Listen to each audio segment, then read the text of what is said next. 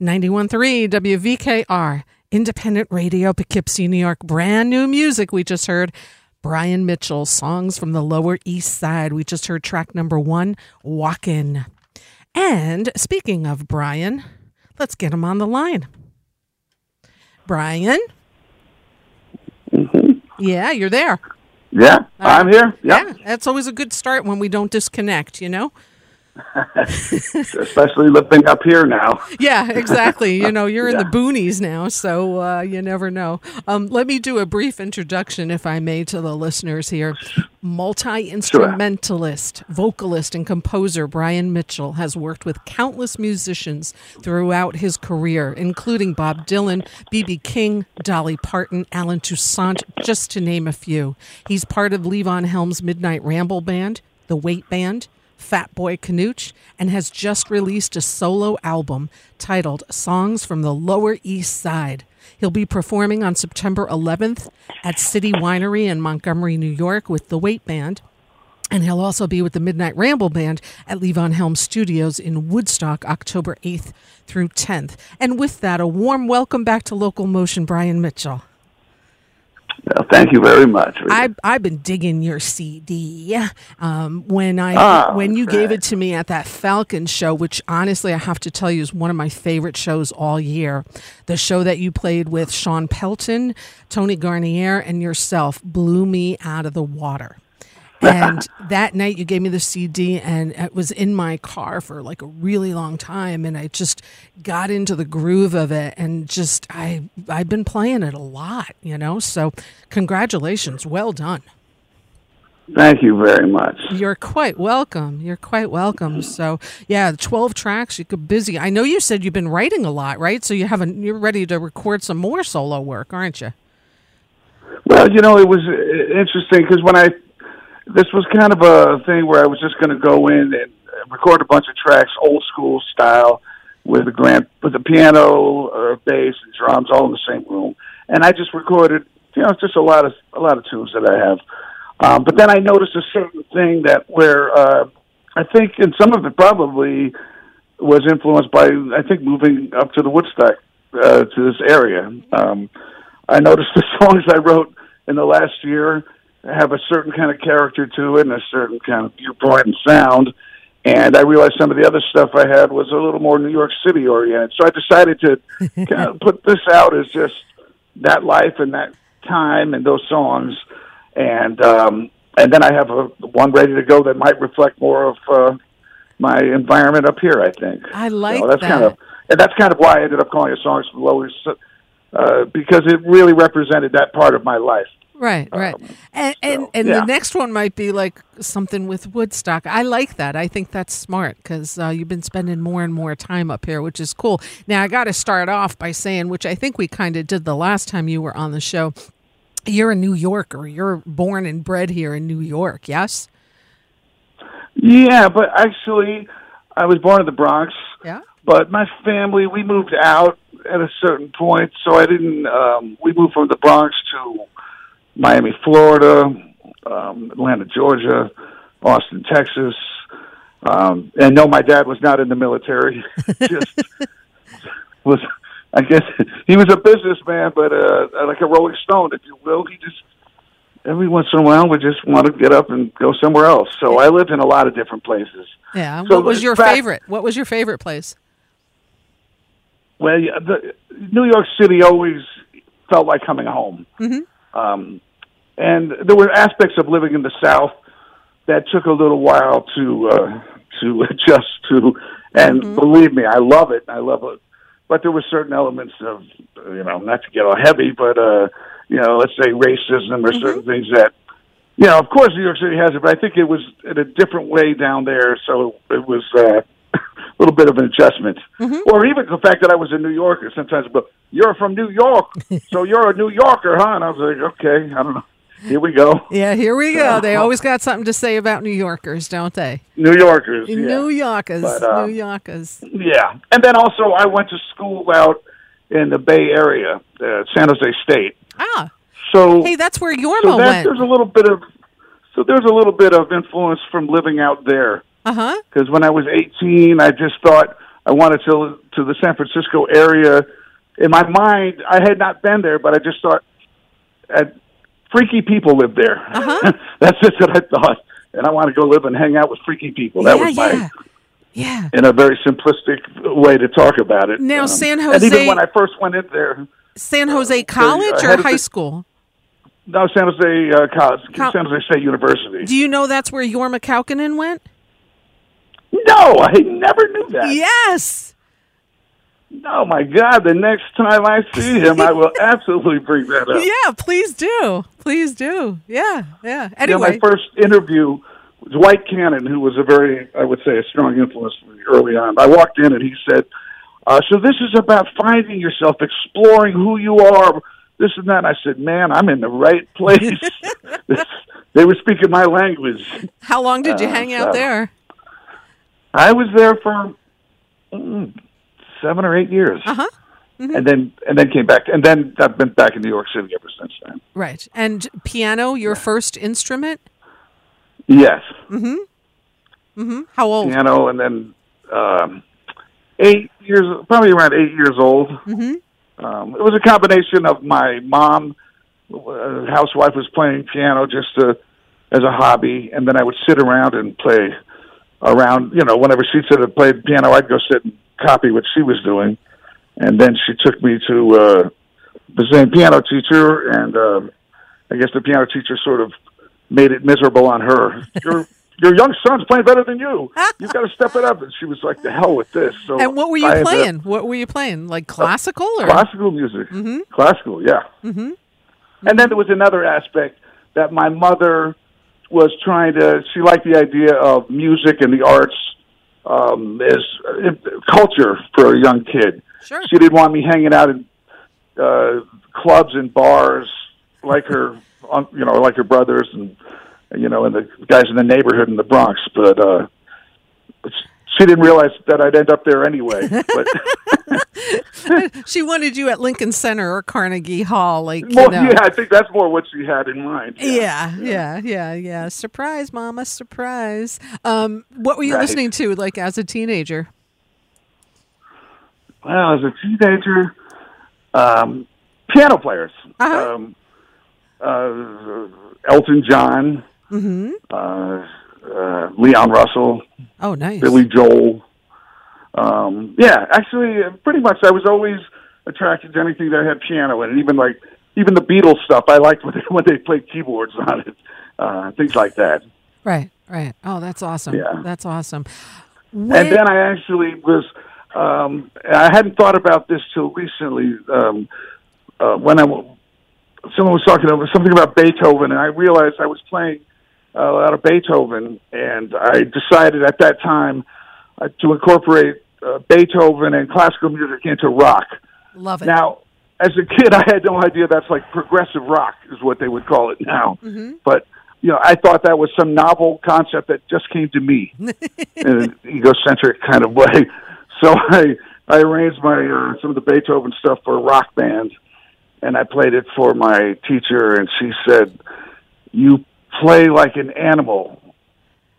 And I think she didn't mean that in a positive way. oh, I was going to say, um, was that a positive comment or not so it much? absolutely was not. She said, I, "I'm trying to remember the phrasing, but it was like when you play it, you bring, you become an animal." And I was like, "Well, I don't see a problem with that." Yeah, isn't that what's supposed to happen? you know. Yeah.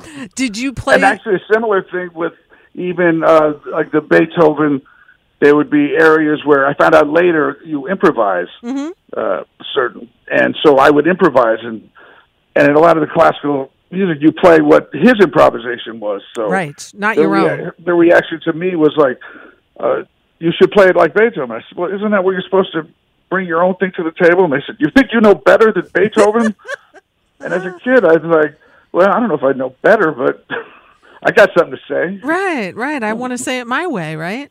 Yeah. Yeah, Yeah, yeah. yeah, yeah. That's that's the weird thing with classical. It has to be each note so on. It's like, whoa. Um did you play in bands in high school or did that come more after high school? Yeah, play. Uh, well, when we moved to uh, Florida, I played in a um, like a, a band playing a lot of Lynyrd Skynyrd stuff. What was the name? I always Yeah. like to hear bands' names. Oh man, I can't back. even recall what the name was. But I just remember uh, guys with their girlfriends, uh, you know, sitting on their uh, shoulders with lighters Uh huh. up in the air, and I said, "Man, I like what this is about." So. Yeah, yeah, yeah, yeah. When did writing come into play for you? Because now you're doing a whole lot of it. Well, I've always written, but um, one of the things during the pandemic where I was sitting at home, I started finding boxes of cassettes that I had honestly hadn't heard for, you know, 40 years or something like that. So I have songs like when I was about 15 that I was, I guess, writing. I didn't, I didn't know I was just making uh, songs and trying. To, uh, so I've been writing since since then, always really. Right, right, right. Now, Yeah. tell me about this wonderful instrument that you play so well that I love, the accordion. When did that Ah, come yes. into play? Well, it it was an impressionable time for me. I had an uncle that came and played accordion, and he would show up sometimes on a Sunday and play the accordion, and it just was an instant party. And I just remember the effect it had. Even my grandmother, who it reminded me of, remember Sanford and Son, Sure. that old TV show where Yeah. he's always like, "Oh, this, you know, he's a heart attack coming at any time." But my grandmother, Elizabeth, she, having yeah, a heart So my grandmother was always about to die. You know, she was. This might be my last day. She lived till she was like eighty-eight or something like that. but all of a sudden, when he played accordion, she's dancing on the table Oh, with my. a tambourine, and I said, "The, the power of music." Yeah. yeah, so, yeah, yeah. Um, Yeah. yeah. It's so much fun. The accordion. I mean, listen, I grew up a lot of spent a lot of time in Europe and Germany, right? I mean, accordion is Oh, just yeah. you know what what I've always heard, you know. I've never not heard it. And it just seems like such a great party atmosphere and getting people up like your grandmother, you know. So so much fun. So much fun. Um there's so much to talk about with you, Brian. Jesus, you're such a great storyteller. I love your posts and stuff like that. You've you've done a lot of work as a composer, um, and have, has been featured in TV and film and theater. And how did all of that come about for you, as far as getting into that side of the business? Well, I was always into different um, media. Um, that's one of the things I found out uh, looking at the boxes of cassettes, where uh, I was doing these duo gigs with my roommate who was a poet. Mm-hmm. So I would play, and then I had another friend of mine who was a filmmaker. Um, so I was always interacting with other artists that were interested in that kind of thing. Mm-hmm. Um, so I, I did quite a bit of it when I was younger. Then I kind of fell off, and every once in a while, um, certain things would come back. I'll give you an example. I did it. I was in the the Parkside Lounge playing with uh, Shawn Pelton. We had a duo called House of Diablo. This kind of electronic thing, Uh huh. and I guess the filmmaker Robert Altman was making a film. Uh, Tanner, Tanner on Tanner, I think it was called. It was like a mock political documentary, and um, his someone he knew saw us playing there and um, ended up having us come down for an audition and just to talk, and we ended up doing music for that that thing. So I'm the stuff that's happened to me has always been kind of odd, weird, coincidental things like that. Yeah, yeah, yeah, yeah, Yeah.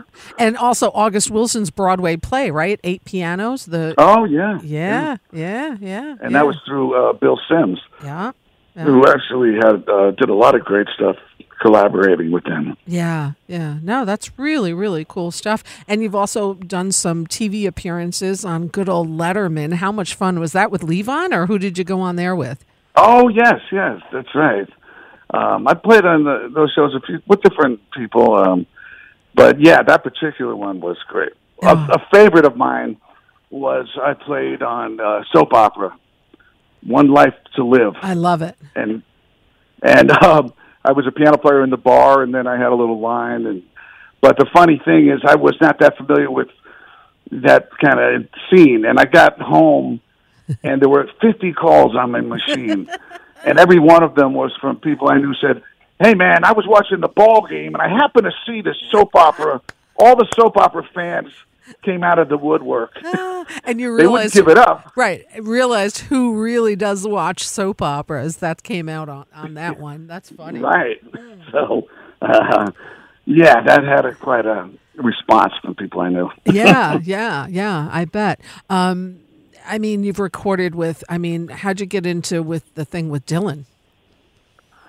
Oh, the Dylan thing was um, uh, Tony Garnier.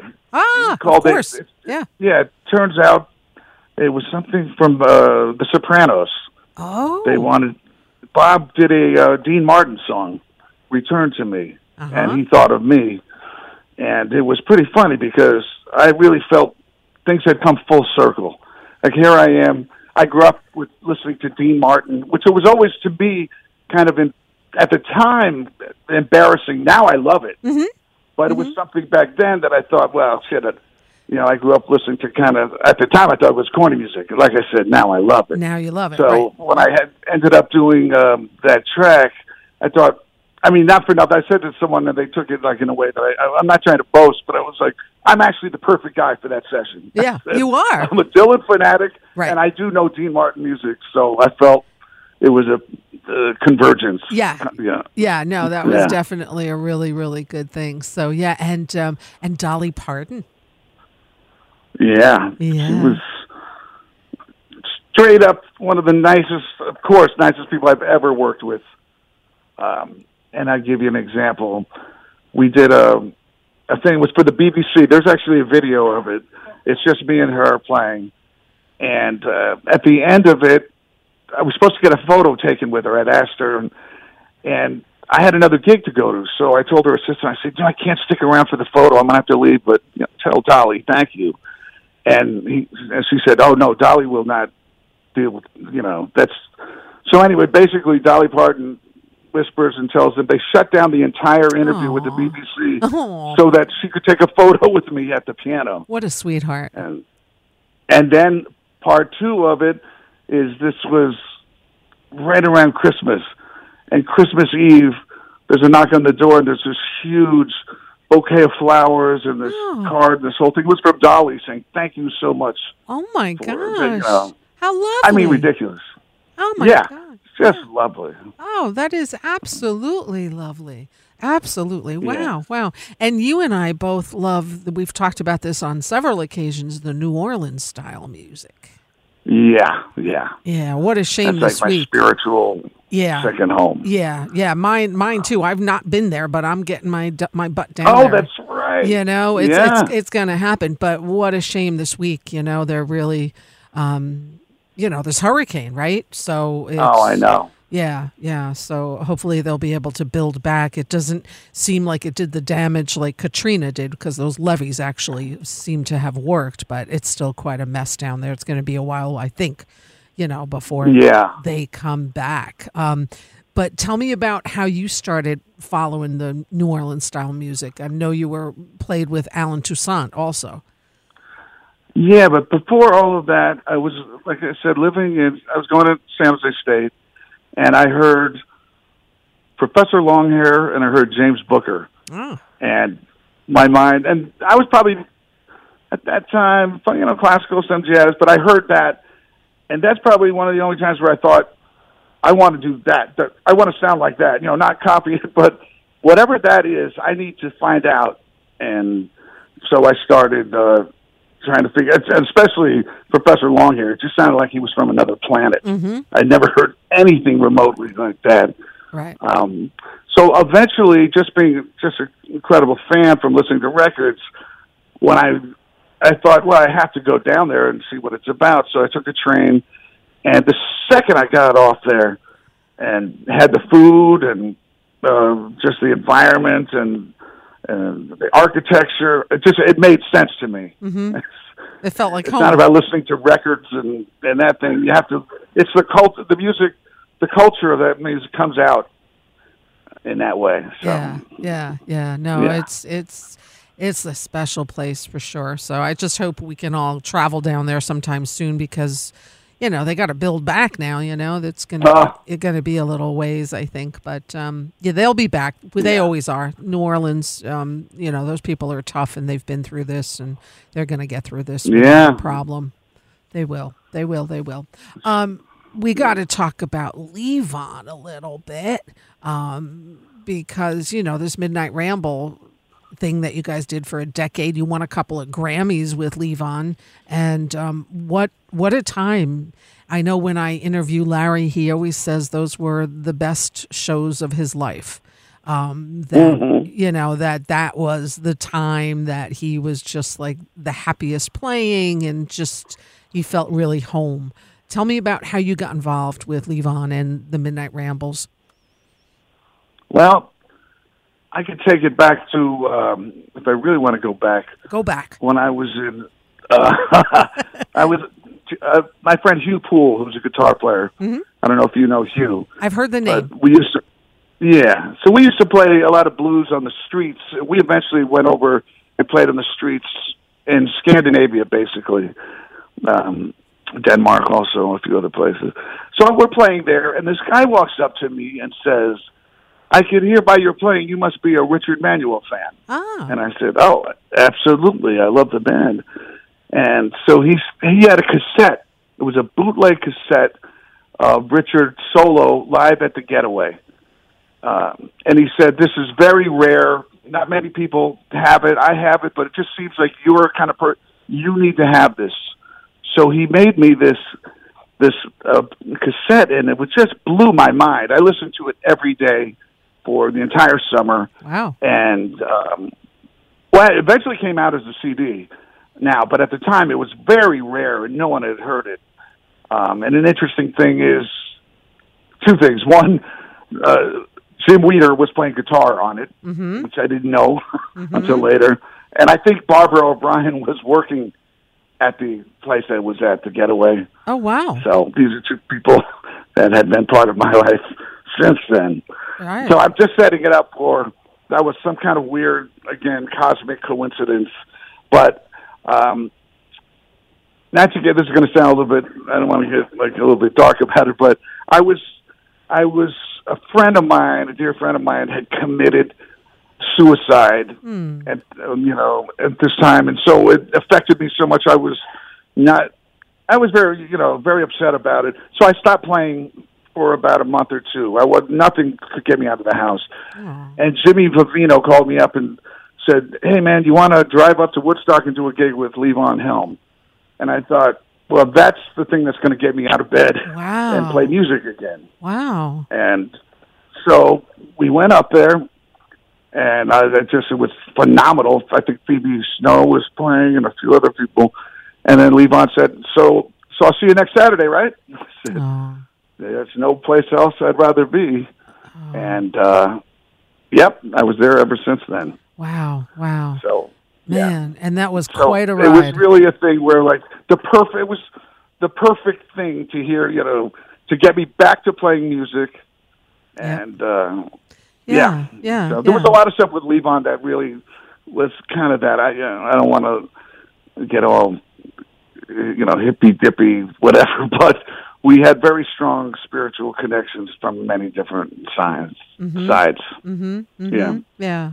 Yeah. What were some of the shows like if you had to pick like two or three or four that from the Rambles that really stuck with you and you think about they come to mind pretty quickly when you think about that time? Well, one that was was a road story. But we were in Ohio I was uh, we were opening up for Phil Lesh. Ah. And that was my introduction to the Deadhead community. I hadn't really, I didn't know, especially living out San Francisco. It's amazing, but I really didn't. It didn't cross my path. As wow. a thing.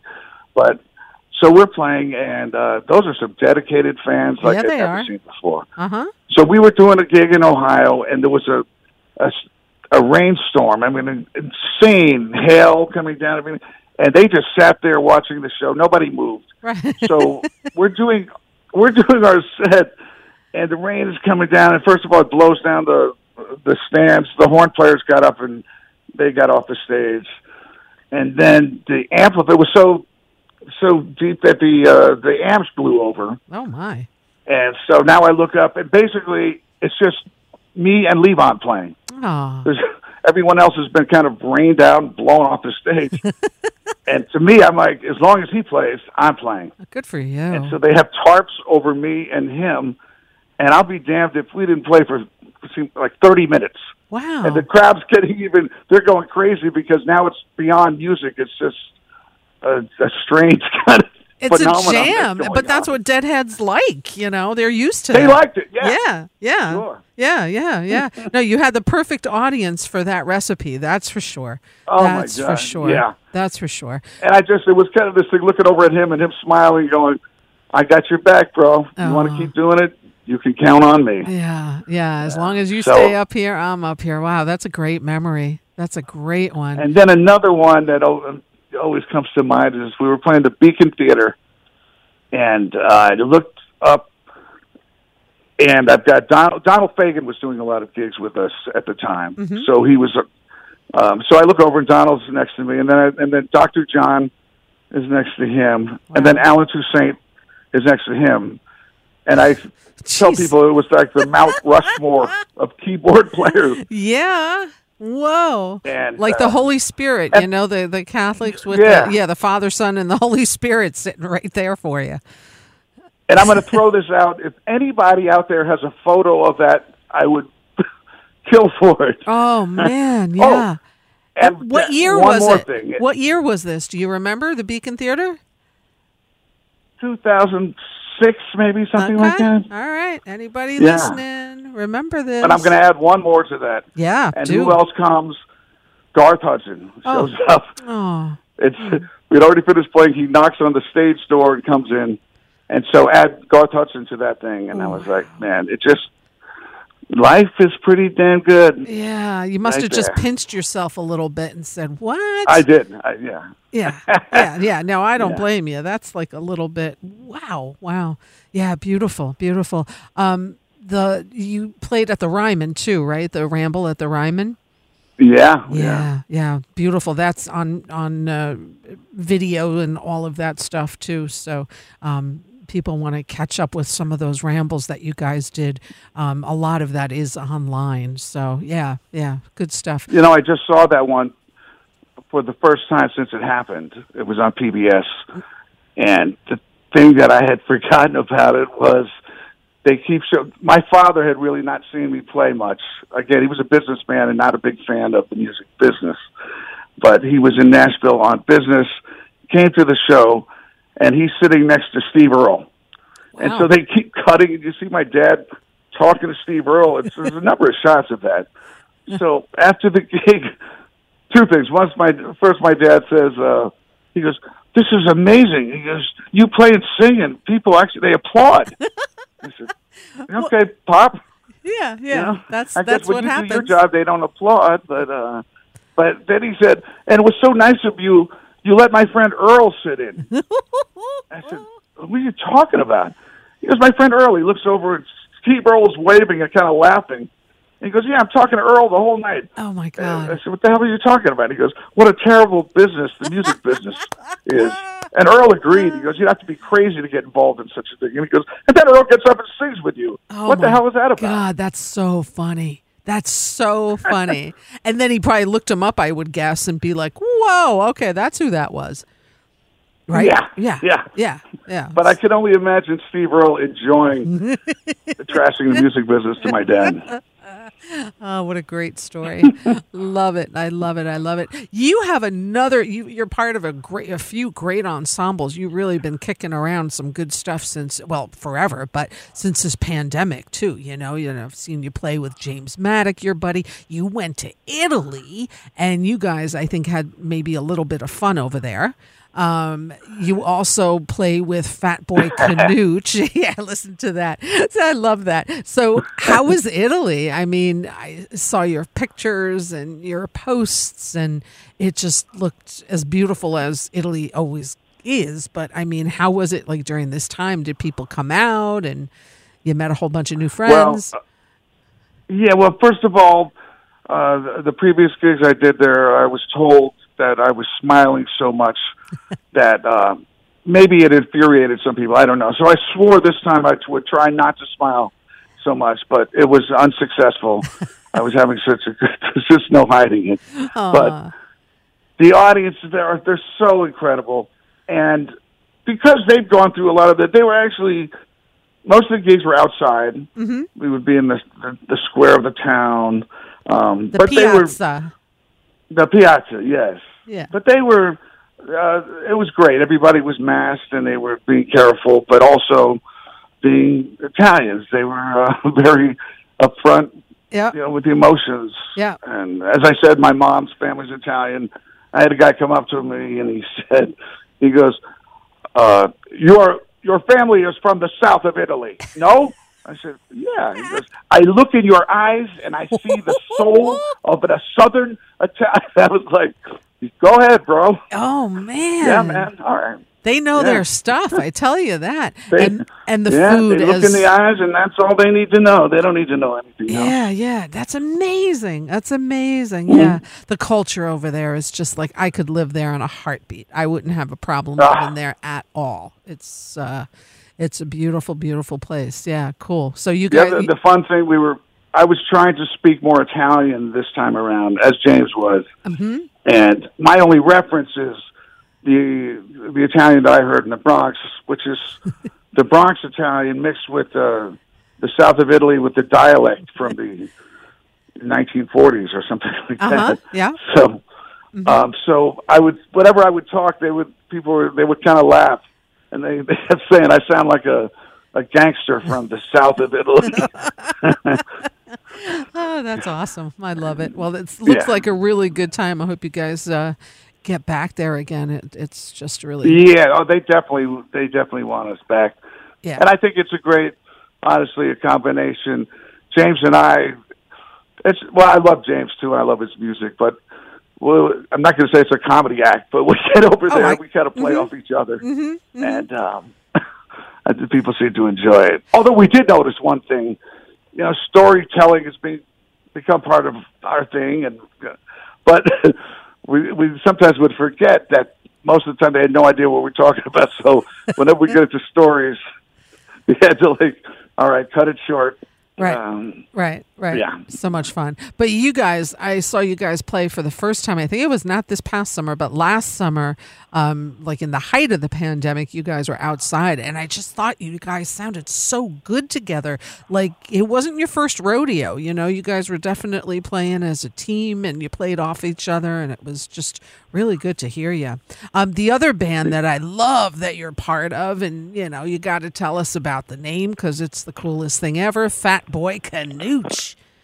You guys Yeah, just played yeah. at Colony this past weekend. and we're trying to actually uh, do some recording now. We both talked about it, I love it. step it up a little bit. You and But Clark, I of guess course. Clark Gayton, Yeah. and I met Clark um, in the early '90s. I was doing a Mardi Gras gig at Louisiana Barn Grill, and I needed a tuba player. Love it. So his name came up, and so I called him, and he said, "Well, I think I can do it. There's some dude named Sting that wants me to play with him. I don't really, you know, not that into shit. I don't even know if I want to do the gig, but uh, I think I can squeeze it in before this Sting dude wants me to play with him." And uh, so we played, and then he got on a plane and was with Sting for a year. And then Mardi Gras came around. I called him. He said, "Yeah, I just got back from that dude Sting, and uh, I feel like I, I'd love to play some non-Sting music. So yeah, tell me where's that. I'm ready to go." Ready to go. Ready to go. And By the way, I enjoyed your interview with Clark so much. oh, thank you. I I did too. You know, and it was like so fun. The two of you together are just like awesome. You know, and then to talk to you guys individually, you guys both could write books on your own and and just have so many great stories to tell. It's um yeah, I had a lot of t- a lot of fun. I think you were in Italy when I was talking to Clark because I think I remember yeah. talking like, oh, I wonder if Brian's tuning in. I was like, well, Italy, I don't know, you know, but you never know. So yeah, thank you. Well, actually, it's when I got home because I hadn't heard it. But Right. uh, Right. The beauty of yeah, being able to record everything. Sure. Right. You know. And so. it's, you know, knowing for a guy for as long as I have, and you know, one thing if you're a storyteller, okay, you're going to repeat a few stories. That's just the way it is. Right. But he had a few that I had never heard before, which I. Uh, especially the one where he's in front of Macy's, oh, that's about to just pack it in, and his cousin sees him there, and takes him home. I mean, I can't believe I hadn't heard that story. People have contacted me about that. And I'm not kidding you. They're like, Wow, yeah. that was like life changing. Like, oh my God, I can't believe that. I, that that guy. And I remember some, a work colleague said to me, Who was that? I just remember that story about sitting at Macy's and all of that. And now he like follows his music and all of that. It's like it oh, really, oh, that's so great. really resonated Yeah. with people. Yeah. hmm Yeah. Good old Clark. So, Fat Boy, Canooch, you guys are going to record. Yeah, yeah. I love it. I think it's yeah, it's finally time for that to happen. Yeah, I think so. Yeah. I think so. And then I want to have the two of you on together when you do like a Oh, that CD release show. Oh my God. I'll- Sure. Yeah, that would be fun. So we'll do that together when you do like a CD release show. So that'll be something to look forward to. Got any dates planned for a Fat Boy Canooch? Um, not just right now, but we're putting some things together. Good. Uh, you'll be the first to know. Yay. Cool, cool. I'm a fan. Now, And I tell you one thing: you were there. You you heard Clark sing right at Yeah. of these gigs, yeah. uh, yeah. right? Now, again, as long as I've known him, and I know I've always loved his singing, but he was always a little reticent to to do it, and I've been pushing him for I don't know how many years, and uh, it's just so great that he's finally busting it out. Yeah. He's got a yeah, he's got that beautiful voice. beautiful voice. I've heard him sing a couple times at your CD release party at Bearsville. Yeah. And then I think it was somewhere else too. Maybe a fat boy at the colony or something like that. I think it was colony. Yeah. Cause yeah, yeah. I think that yeah. was it. But um, really great voice. You definitely should use it more. Yeah, he's Yeah. a big Johnny Mathis fan. Ah. You got to hear that, right? Ah, okay. I did not know that. Okay. Yeah. See, we learn the more you talk to people, the more you start learning, you know? So it's cool. Yeah, that's a nice thing to Right. bring up next time. Now, we also have to talk about the weight because you're a major part of that wonderful band. Um, the weight band, of course, is what I'm talking about. Tell us how that all got started. Well, that was a little bit of uh, Levon kind of passing the torch, um, and keep the music going. And the, the the the Midnight Ramble Band is one of the things that's part of that. But the Weight Band is also part of carrying on that tradition. And originally, it was Jim and Jimmy Vivino put together. It was an excuse to have Garth Hudson have a gig. Mm-hmm. So they just said we're going to do music of the band and have Garth play, and it went over so great that they decided to keep doing it. And Garth only did one gig, but I guess I stepped in for him after that, and it just took took on a life of its own. Right. Right. And, And, you guys have been we, to like. we just record. You know, it, it started as a thing where, uh, you know, of course, a tribute to the band. A tribute tribute band. I mean, that gets into a very dicey kind of uh, thing to talk about because um, it is a tribute to them, but we're not a tribute band, right. Mhm. and we're carrying on that tradition. I think. Right. Right. And so we have a record in the can that's going to be coming out that I think is such a great representation of this band and that music. It, it feels like something that's fresh. Right. We're not trying to recreate the past. We're just drawing from the past, I think. Yeah, absolutely. That's cool. When's this album being released? We're looking towards, well, it's all done, it's completed. Uh, we're just trying to see if we get either, you know, when we talk about record labels and all that, Mhm. it sounds so archaic. Right. But uh, we're trying to see if somebody wants to pick it up. Otherwise, we'll just put it out ourselves. Right, right, right. And I always suggest people to go to the website, theweightband.com. You can always see some good YouTube tracks on there and upcoming shows and so much fun to see live. Now, I'm going, I know many others are. September 11th, you'll be at the New City Winery in the Hudson Valley, which is in Montgomery, Ah, yes. New York. I have not been there and I can't wait to go because it looks kind of cool. Um, is that an outdoor show, indoor show, or you don't know? I actually don't know. Okay, it is what it is. So, um, yeah, yeah, City Winery. That's September 11th. Tickets available at citywinery.com slash Hudson Valley, and it's it looks like a really cool place. You know, it's in Montgomery, so it's down by Newburgh, and um, yeah, it just looks like a really cool spot. And then it looks like yeah, I've been looking forward to to seeing it because I haven't been there either. Mm-hmm, mm-hmm. Uh, oh, but if it's anything like the other city wineries, they run a great it's a great organization. They treat the musicians very well. That's so I'm looking key. forward to seeing. Yeah, yeah, yeah, yeah, That is key. That is key. Um, and then you guys are you got some dates on the books there. You got New Hampshire, you got Maine, you got North Carolina and Georgia and Tennessee. You're doing something special down there, aren't you? Well, Lella's usually better at the details of these gigs than I am. Lella, I think she's listening. I think she's listening. Sometimes she'll ask me, and I was like, I don't know. I get in the van, I get in the truck, I get there, and I play music. Right, right, but, uh, right, right, right, right. Yeah, yeah. So I'm not so good with the details of some of these things. But. Well, you got lots of tours coming up, lots of dates coming up for the weight band. So, um, you know, website yeah. is definitely the way to go. You, of course, have a website yourself, Brian mitchellmusic.net. I want to get into now the new album before I let you go because I want to play some tracks off of here. 12 tracks, that's pretty beefy on this thing, which is really, really cool.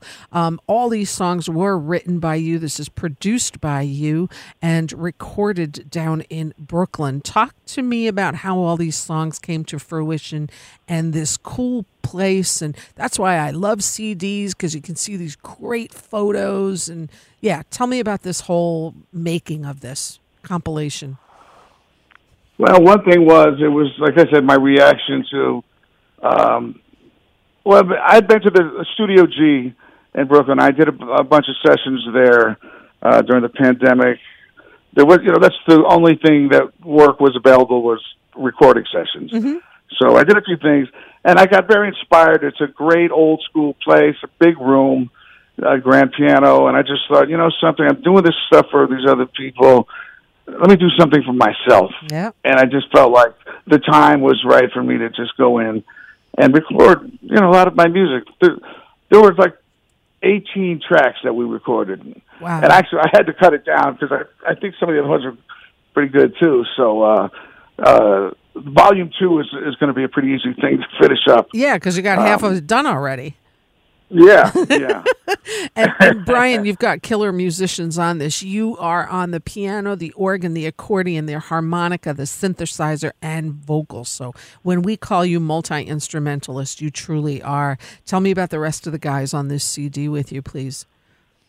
Well, Shawn Pelton uh, on drums, who plays with Saturday Night Live who's had that gig forever, and he's probably one of the most recorded uh, drummers that you can find anywhere. He's, he's just, just, on a million records. He's just crazy good. I mean, I don't even have adjectives to describe his playing. He's out of this world. I can't wait to talk to him. He's actually going to be on the show at the end of oh, October. That's right. Yeah. Yeah, yeah. I'm pretty stoked. It's and also uh, Zev Katz on the bass. Uh huh.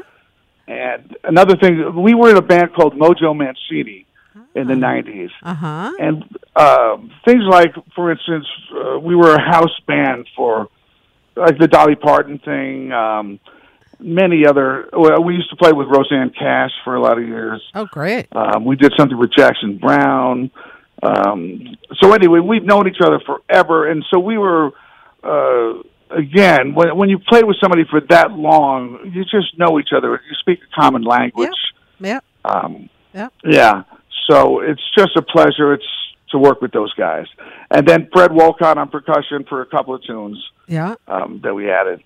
Um, so these are just dear friends that we just have such a long history together. Well, I tell you and what. So that was part of it too. You, it was a tribute, mm-hmm. you know, mm-hmm. for you know friendships that we've had for all this time. You killed it absolutely killed it on the CD release show at the Bearsville Theater ah. a couple of weeks ago. That was just like, man, oh man, you had Larry Campbell up there. You were playing with Randy on drums. You had Scott Sharrard, Murali Coryell. I mean, it was like, what? What? It was so good. it was so good. Was that a fun night or what? Yes, it was. Yeah. And if I have to use, if, if I may use that phrase again, it's a community of people that I've known. And it was kind of like a, a culmination after all these years. I'm calling up old friends, and they were also gracious to play and be a part of this and show their support yeah. for my music too. Yeah. Um, so I I just felt great about that, and also to be on the support of the community here. Mm-hmm. I, I appreciate all the people that came out.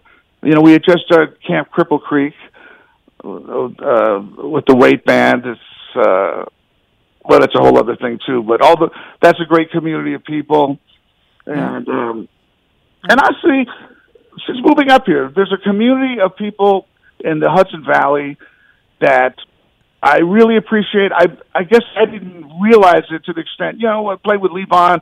I did it for a lot of years, but I didn't think so much, or I didn't realize it. But now that I'm up here, um, it's just such a great community of people that support live music. It really is. Um, it really is. And, and we so have, I thought that night was yeah. That night was that too. It was a it was just great a coming together of everything. Yeah. Yeah, there was a yeah. lot of love in the room that night, and like you said, Camp Cripple Creek, uh, Camp Cripple Creek just got over that morning, and people were just like, "Okay, let's keep going," you know. And they were at it for five days, and you know, you know, I think we had what twenty people for dinner or something. It was crazy, you know, and um, yeah, yeah, and that's the kind of spirit you have here. We're really lucky here in the Hudson Valley. We really, really are. The venues that we have here are are amazing, right? And um, sure, yeah, yeah. And, and I thought Lizzie's done such a great job at that place. Yeah, at yeah. Bearsville. Yeah, she really has. It's beautiful. Such a wow. She really made it so welcoming. It's like its own little museum, you know. And um, yeah, no, it's it's some good stuff. It's got some good stuff for sure. So I know you have the weight shows coming up. That's probably what's going to take your time up. I'm guessing for um, October, November, and then you've got some uh, yeah. uh, Midnight Ramble shows coming up at Levon's also. Mm-hmm. Yeah, yeah, yeah. Don't worry, Lella will tell you these things. so I'm gonna play a couple of tracks of these. I want to play. I've been playing on the show here, even to promote your Bearsville show. This party is over. What else you want me to play? I'm gonna let you be the DJ of what you want me to play off your new release songs from the Lower East Side. Uh, yeah, the first four or five tunes you can just play them straight through. Okay, that's what I'll um, do. That's what I'll do. Tango and Smoke, yeah. Bad Attitude. Oh yeah, yeah, yeah, yeah. Oh, good stuff. Good stuff. I highly encourage people. I like buying music directly from the artist. I know there's a lot of people that don't do CDs, um, but if you do, go to brianmitchellmusic.net and also go to Bandcamp. That um, helps the artists more than if you go to some of the major streaming platforms. So, you know, support live music people. Go see them when you can. I know City Winery is a, you know, they do this COVID protocol. And um, so everybody's being as safe as possible. Bearsville Theater did for your show as well. So, you know, go support live music. It's been a rough year for musicians and venues. So I always try to encourage people to support the best they can. So, yeah. Sure. Yeah, yeah. So we'll do that. So, Brian, I am going to play a couple of these tracks. I will look forward to seeing you on the 11th. I want to hear that Fat Boy Canooch release when it comes out. We have you and Clark on together. That'll be fun. Now, that sounds like that'll be a ball. So leave count me, me in. Leave me with one more story, and then I'll let you go about any one of these bands that you've been in or anything that, I don't know, any fun experience you want to share with us. Right, well, I'll tell you about the Fat Boy. All right. The origins of that. Uh, Clark and I are uh, at some bar on the Lower East Side, and MTV was on, uh, and they were showing it was some one of their old comedy bits, and they called it the Hippometer, and they would show like a guitar player and the hippometer would be at ten, and the bass and the drummer and it's at nine, and the eight, and so forth, and then it gets down to one, and it's the accordion, and so people around me are laughing, you know, of course, and then there's a, a little bit of a pause, and then point five is the tuba, So Clark and I looked at each other. We are absolutely at the bottom of the hippo meter. The hell with this. We're forming a band right now. Right here it is. And so that was the origins of our uh, Fat Boy Canoes. And the uh, the name came by at the time was because he said there was a nickname for the tuba they call Fat Boy. I don't know where that came from. And actually, I knew that some people call the accordion the canutes, ah. uh, squeeze box, and also it means uh, a woman's uh, derriere. Uh, yes, yes. Uh-huh. So seems like the, co- the the combination of all that seemed to be uh, appropriate. So that thus was born Fat Boy Canoes. I love it. I love it. I love it. This is going to be a great album with you two. I can't wait to see the pictures you guys come up with on a CD that you release. Start uh, thinking about way, that now. Clark is a hell of a photographer too. He is. He, ever seen his yeah, stuff. absolutely. Yeah. Um, his Instagram photos and and um, on Facebook as well. So yeah, he's a really good photographer. When he travels the world with like Springsteen or something, he goes into these back alleys and has like the best photos. You know, so really good stuff. So yeah, sure. he's he's quite talented. He's quite talented. So, Brian, it's always a pleasure talking with you. Thank you so much for your time. I'm going to keep playing some tracks off of this, and um, and I'll see you next weekend at City Winery, my friend.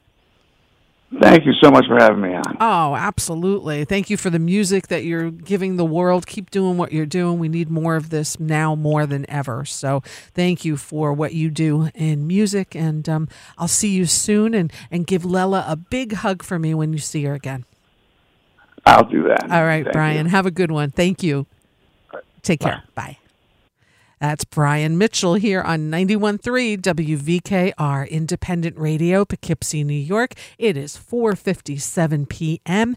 I'm your host, Rita Ryan. We're going to play some more music of Brian Mitchell's. This is off this new release we were just discussing called Songs from the Lower East Side. Let's play This Party Is Over right now, right here on 91.3 WVKR.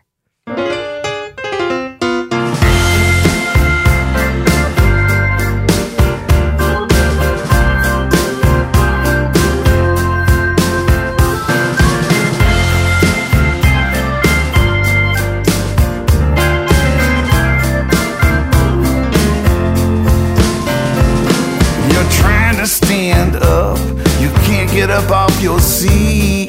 The music's no longer playing, but you're still tapping your feet. This joint looks familiar, but you're not sure where you are. I thought you'd been everywhere, but you never left this bar. Take a look around, son. Your friends are all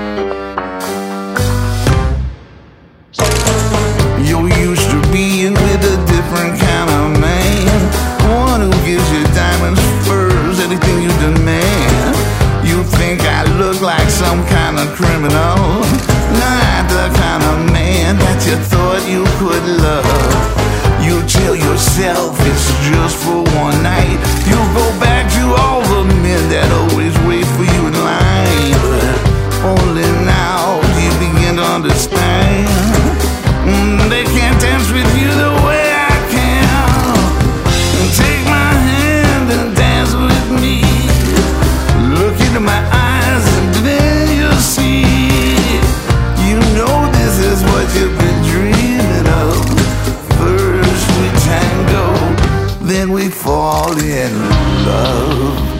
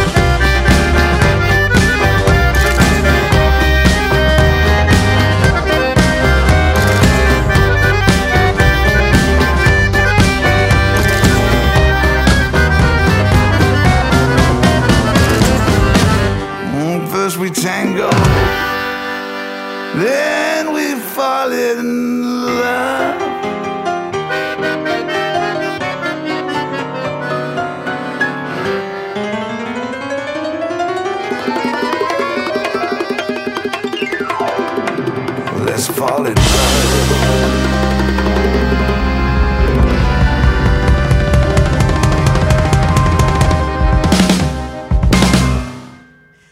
That's how it's done. 91.3 WVKR. New music, Brian Mitchell. The, chi- the album is called Songs from the Lower East Side. That track was called Tango. And we also heard This Party Is Over. There's 12 tracks on this new release of Brian's.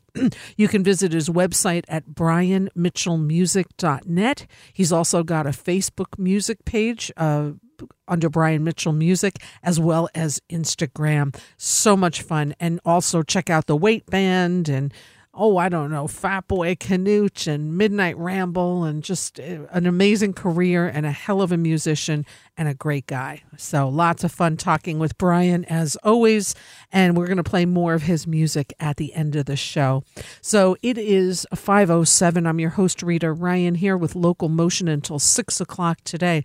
I want to tell you it's very rare but next Wednesday, I will not be having a guest because it is our annual WVKR Pledge Drive. It is starting next week on Tuesday, the 7th, the day after Labor Day. So during my show next week from 4 to 6 p.m., we will be asking you, yes, you, the listeners out there, to make a pledge. We only do it once a year. We don't do it more than that at all. It's once a year. We ask for the public to help support this non commercial, completely independent radio station.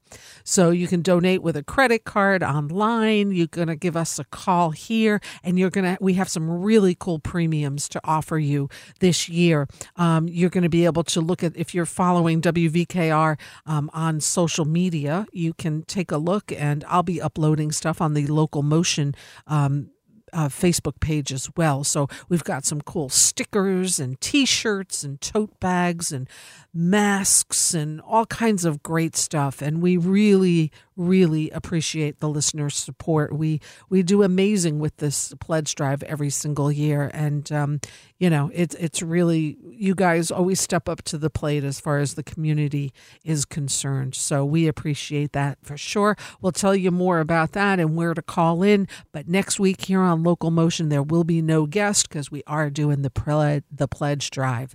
So now we're going to keep the music flowing here. Here was my guest from last week. I want to give her a spin again.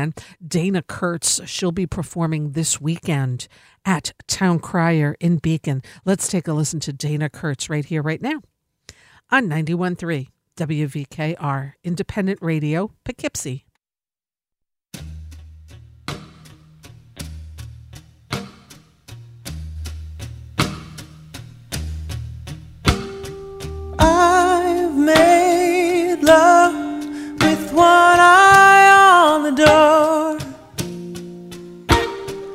I've left good rooms with nothing to say.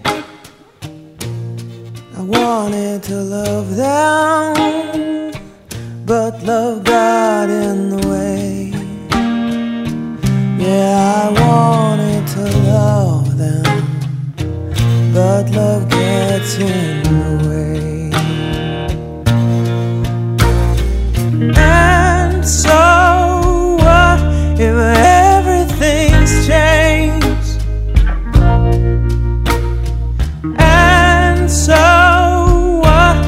held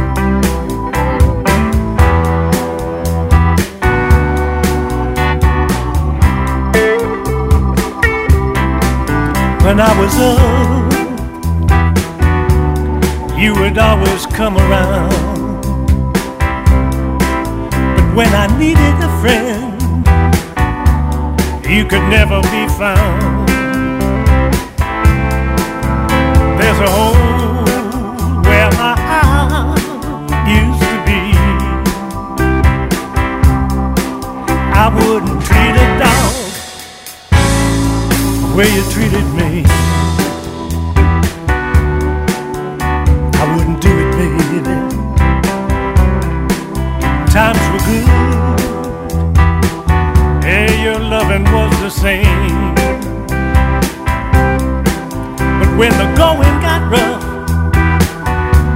you hardly knew my name. You locked me out and you threw away the key. Yes, I wouldn't treat a dog the way you treated me. Got me crying for the loving that I need, begging like a dog for a bone. Although I spend all my time bleeding, you turn your back and you leave one of these old days. Yeah, that's what you'll do. And when you need me the most, I'll turn around and walk out on you.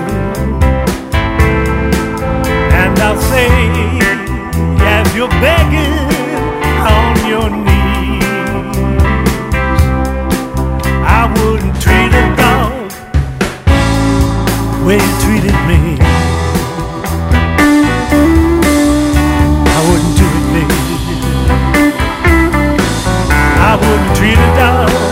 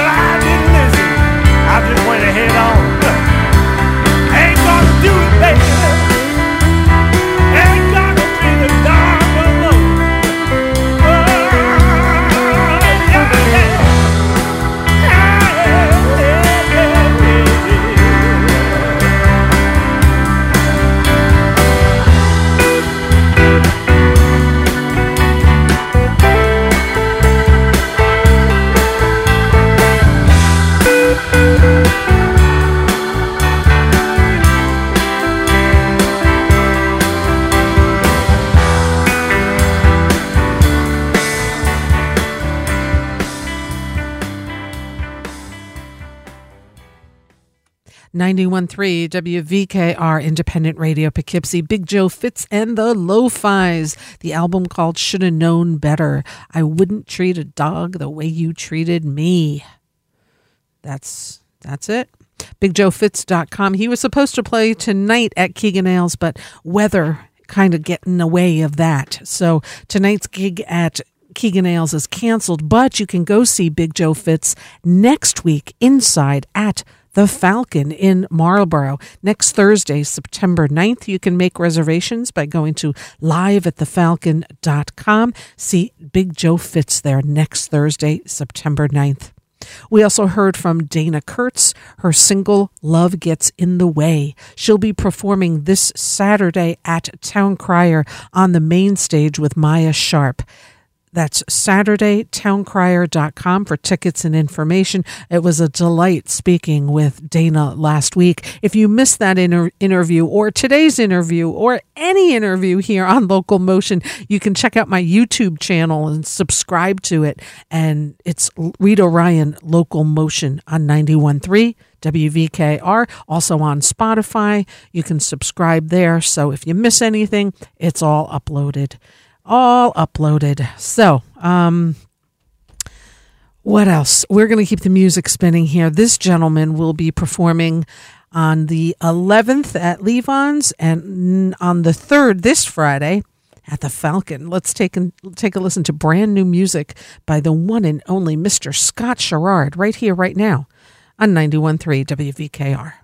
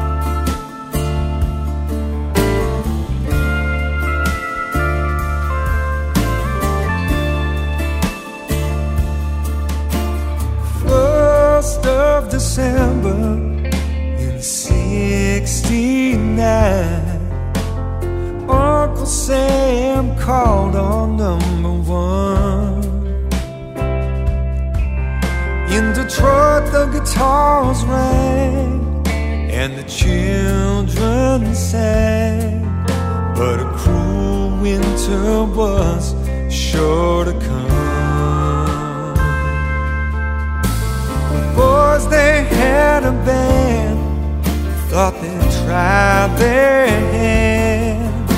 The music worked its way into their souls. But when his number came, life was never the same. As the first boy was shipped off to get his gun.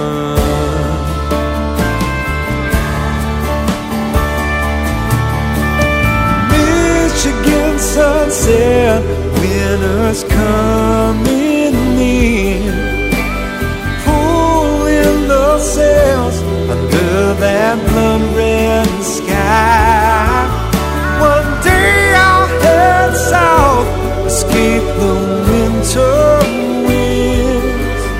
But the cold's in my blood, and the lake in the mud. I'll be back again.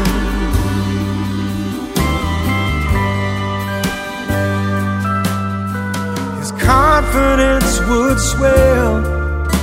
He'd fight this living hell, but he refused to carry a gun.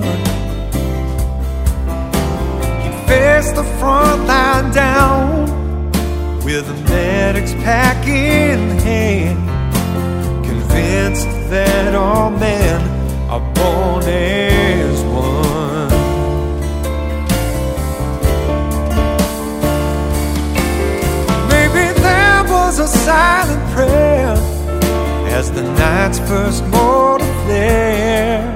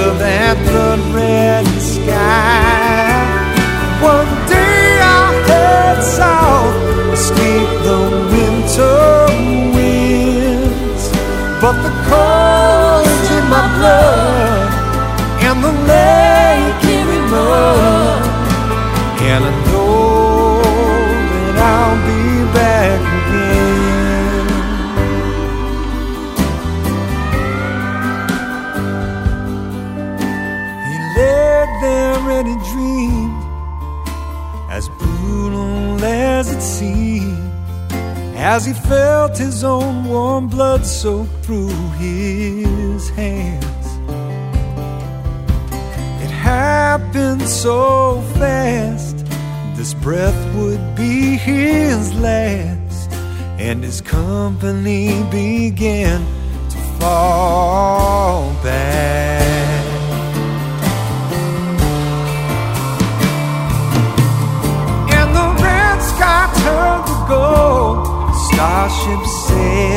swept his soul, and a cold wind blew him far away. While back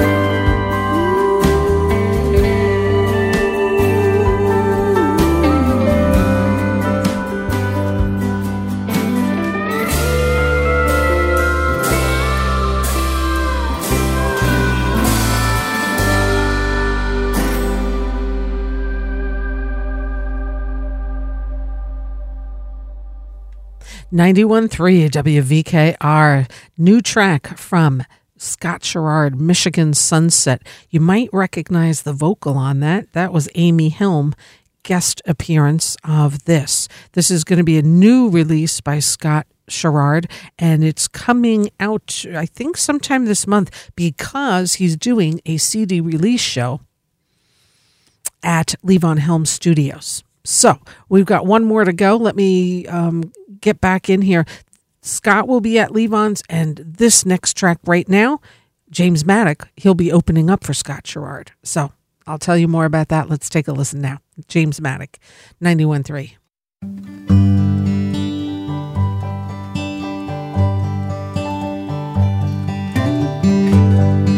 where the perfume candle burns,